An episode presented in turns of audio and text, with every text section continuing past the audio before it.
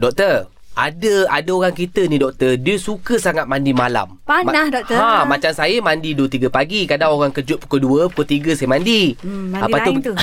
Lepas tu pergi kerja.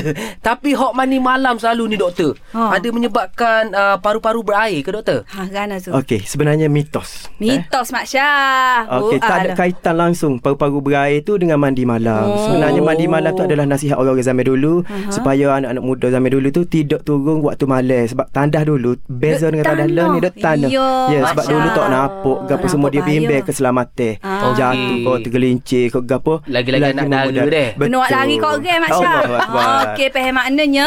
Tak kisahlah mu nak mandi 4 kali sehari malam-malam pun.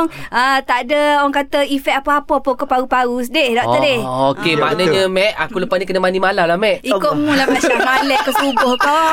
Sejuk lah sejuk. Sejuk lah. Okey, okay. Okey. faham doktor. Terima kasih doktor.